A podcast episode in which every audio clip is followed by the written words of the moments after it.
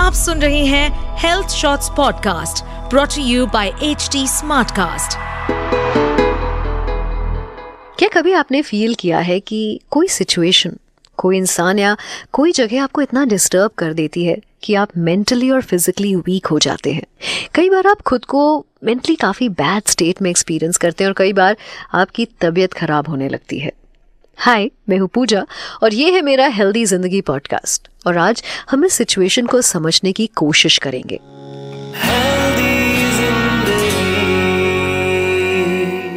किसी चीज़ का डर या हमारी लाइफ का कोई ऐसा एक्सपीरियंस जब एक्सट्रीम हो जाता है तो वो फोबिया बन जाता है जो डायरेक्टली हमारी मेंटल हेल्थ पर असर डालता है। जिससे हमारी फ़िज़िकल हेल्थ और डेली लाइफ पर काफ़ी ज़्यादा इम्पैक्ट पड़ता है। आज के इस पॉडकास्ट में हम फोबिया को बेहतर तरीके से जानने की कोशिश करेंगे। मैं आपको बताऊँगी कैसे कोई सिचुएशन किसी के लिए फोबिया बन जाती है। फोबिया कितने तरीके के होते हैं और फोबिया के टाइप्स क्या हैं? पर मैं आपको एक बात बताऊँ, ये हम सोच भी नहीं सकते।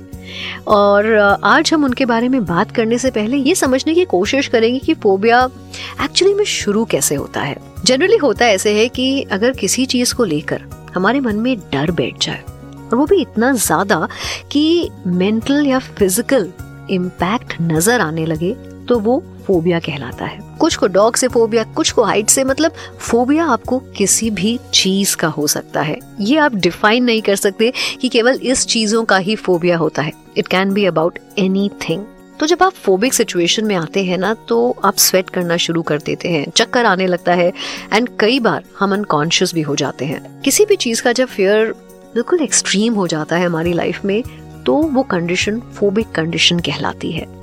कई बार हमारी लाइफ का कोई ऐसा इंसिडेंट जिसने हमारी मेंटल स्टेट पर काफ़ी इम्पैक्ट डाला है तो वो फोबिया का कारण हो सकता है। जैसे हाल ही में हुआ बालासोर का रेल एक्सीडेंट जिसके बाद कई ऐसे लोग होंगे जिनको ट्रेन से ट्रैवल करने में डर लगने लगा होगा। हल्का फुल्का डर ठीक है, चलो फैमिली ने कहा चल दिए। कुछ लोगों के अंदर इतना डर बैठ गया कि वो दोबारा ट्रेन में चढ़ ही नहीं सकते हैं। इस कंडीशन को फोबिया कहते हैं। कई बार किसी इंसान का गलत बिहेवियर किसी के लिए भी फोबिया का कारण बन सकता है। और जो फोबिया का डर है ना, इसको एक्सप्रेस करना भी लोगों में बहुत मुश्किल होता है। अगर आपको किसी इंसान में कुछ अजीब से चेंजेस देखने को मिले और आपको लगे this is unusual you should definitely speak to that person क्योंकि बहुत सारे केसेस में अगर कोई इंसान किसी भी तरह से किसी फोबिया से सफ़र कर रहा है तो वो उसको एक्सप्लेन नहीं कर सकता है। इसीलिए ज़रूरी है कि अगर कोई आपसे बात करे तो आप इस डर को उसके साथ शेयर करें, उसको समझाएँ। तो कई बार क्या होता है ना कि वो डर कन्वर्ट होने से रुक जाता है। कई बार फोबिया की वजह से लोगों के अंदर एंजाइटी और डिप्रेशन भी देखने को मिलता है। जैसे आप इस बात का अंदाज़ा लगा सकते हैं कि किस हद तक किसी भी चीज़ का फोबिया लोगों की मेंटल हेल्थ पर इम्पैक्ट डालता है। हमने ये भी देखा है कि ह्यूमन बिहेवियर एक्सीडेंट्स और बैड एक्सपीरियंसेस लोगों के अंदर फोबिया ट्रिगर करते हैं, जिससे कई सारे कॉमन सिम्टम्स लोगों में देखने को मिलते हैं। जैसे excessive sweating choking uneasiness accelerated heart rate chest pain और tightness in the chest shortness of breath nausea vomiting diarrhoea ये सारी वो चीज़ें हैं जो आप शायद एक्सपीरियंस करते हैं when you are in that phobic condition अगर फोबिया के टाइप्स की बात करें तो किसी भी इंसान को किसी भी चीज़ का फोबिया हो सकता है। छोटी से छोटी चीज़ बड़ी से बड़ी भी। कुछ लोगों को हाइट का फोबिया होता है, ऊंचाई पर नहीं जा सकते हैं। उनको एक अजीब सा डर लगने लगता है। कुछ लोगों को पानी का फोबिया होता है। किसी को तेज बिजली चमकती है तो उसका भी फोबिया होता है। कुछ लोग खून देखकर बेहोश हो जाते हैं। डॉक्टर का नाम सुनकर डरने लगते हैं। अंधेरे से डर लगता है। कमरे में बंद हो जाने का डर रहता है। ये कुछ बहुत ही कॉमन फोबियाज हैं जो देखने को मिलते हैं। लेकिन अकॉर्डिंग टू रिसर्च इन सबसे ज़्यादा इम्पैक्ट उस फोबिया का होता है जो किसी एक्सीडेंट या किसी ह्यूमन से रिलेटेड होता है। वैसे फोबिया को कंट्रोल करना इम्पॉसिबल नहीं है। बस ज़रूरी है कि सबसे पहले किस तरह का फोबिया है जो आपको इम्पैक्ट कर रहा है, उसे हम पहचाने। और उससे भी ज़्यादा ज़रूरी है कि उसके बारे में हम खुलकर बात करें। जिस पर आप ट्रस्ट करते हैं, उससे आप बात कर सकते हैं।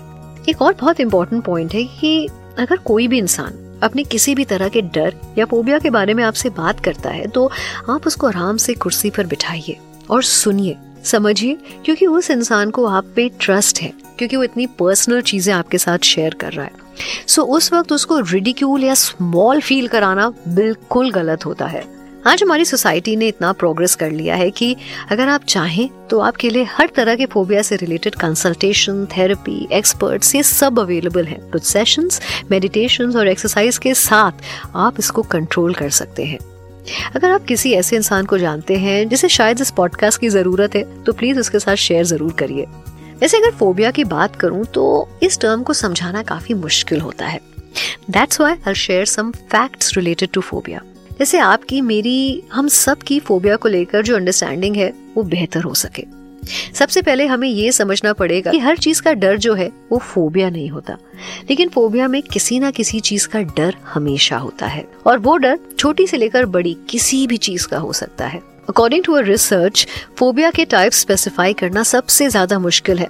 But still there are around 400 recognized phobias according to experts कुछ फोबियाज ऐसे भी हो सकते हैं जो कई सालों से हमारी सोसाइटी का हिस्सा है और कुछ ऐसे जो रीसेंट टाइम में ही डेवलप हुए हैं।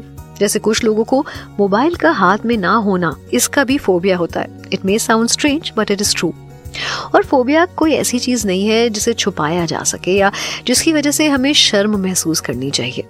हमारी सोसाइटी के बड़े बड़े इन्फ्लुएंशियल लोग सेलिब्रिटीज हैं, जिनको किसी ना किसी चीज़ का फोबिया होता है।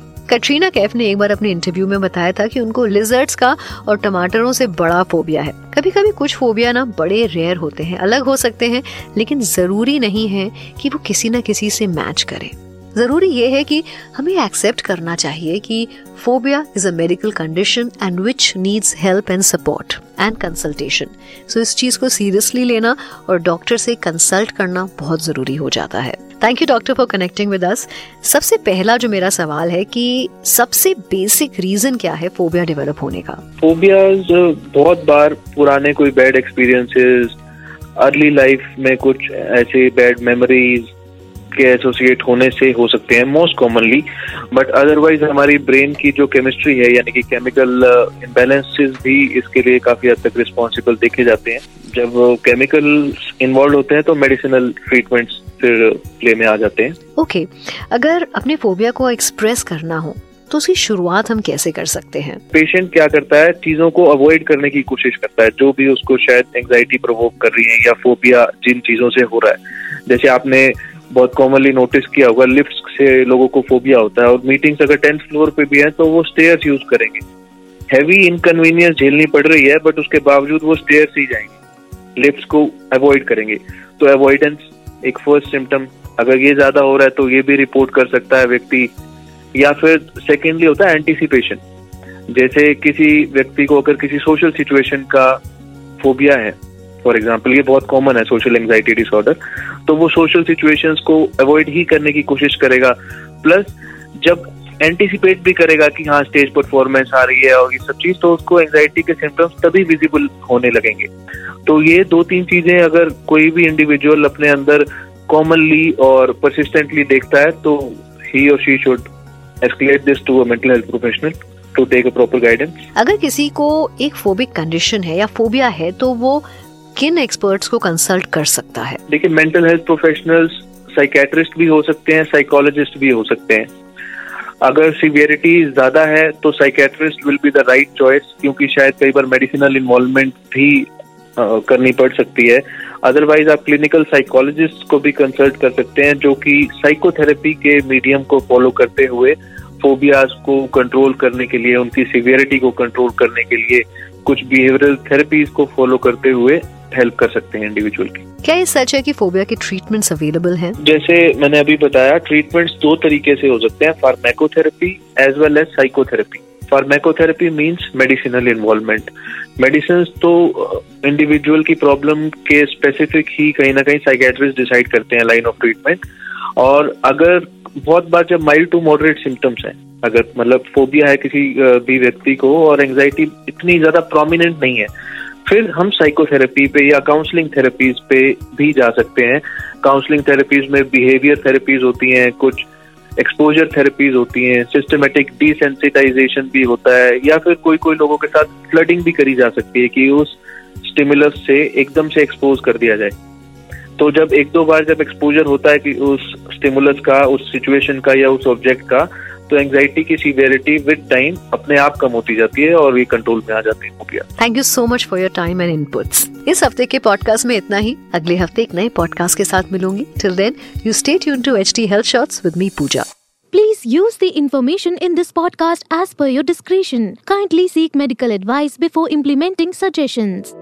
इस पॉडकास्ट पर अपडेटेड रहने के लिए हमें फॉलो करें एट एच टी हम सारे मेजर सोशल मीडिया प्लेटफॉर्म्स पर मौजूद हैं। और ऐसे पॉडकास्ट सुनने के लिए log on to W W W dot H D smart cast dot com